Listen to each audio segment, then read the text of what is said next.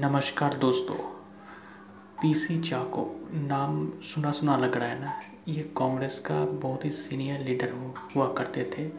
मैं हुआ करते थे इसलिए बोल रहा हूँ क्योंकि उन्होंने कांग्रेस से रिज़ाइन कर रिज़ाइन कर दिया है और एनसीपी जो शरद पवार की पार्टी है, उसमें उन्होंने ज्वाइन कर लिया है। अब सवाल यह है कि पीसी चाको जब कांग्रेस का इतना पुराना नेता हुआ करते थे इतने लॉयल कार्यकर्ता हुआ करते थे अचानक क्या हुआ कि वो पा, उनको पार्टी छोड़ना पड़ा। तो मैं आपको पहले बता दूँ कि पीसी चाको केरल से आते हैं। वो केरल से त्रिशूर जो है वहाँ से दो बार लोकसभा सांसद भी रह चुके हैं।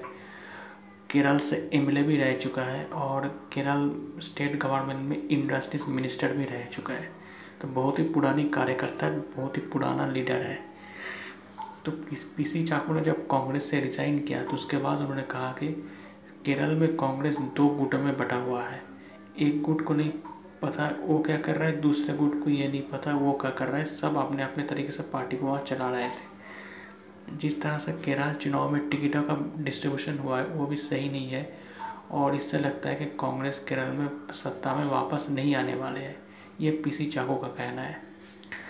उन्होंने और भी बोला कि जिस तरह से अभी पूरा देश में कांग्रेस का हाल है, उनके अंदर वह वो ताकत नहीं है कि वो बीजेपी से लड़ सके। इसलिए मैं अब कांग्रेस का जो हाई कमांड है, उनके प्रति अब मैं लॉयल नहीं रह सकता, इसलिए मैं पार्टी छोड़ रहा हूँ।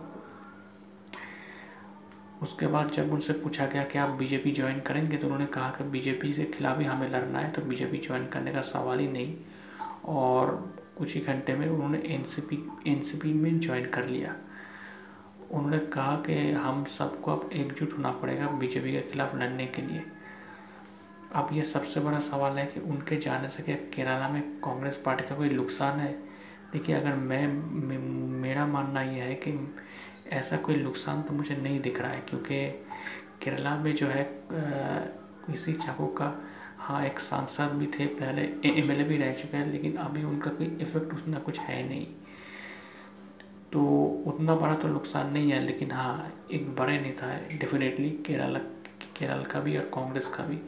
तो वो जब पार्टी छोड़ता है तो थोड़ा एम्बेरसमेंट होता है पार्टी के लिए। तो कांग्रेस के लिए थोड़ा एम्बेरसमेंट ज़रूर है कि एक के बाद एक लीडर लीडर उनका पार्टी छोड़ता जा रहा है। ज्योतिरादित्य सिंधिया हो, अभी पीसी चाको हो, पहले और भी लीडर छोड़ चुके हैं पार्टी। तो ये डेफिनेटली कांग्रेस के लिए एक चिंता की बात है। और देखते हैं अब आगे केरल असेंबली इलेक्शन में इसका असर कांग्रेस पर कितना पड़ता है?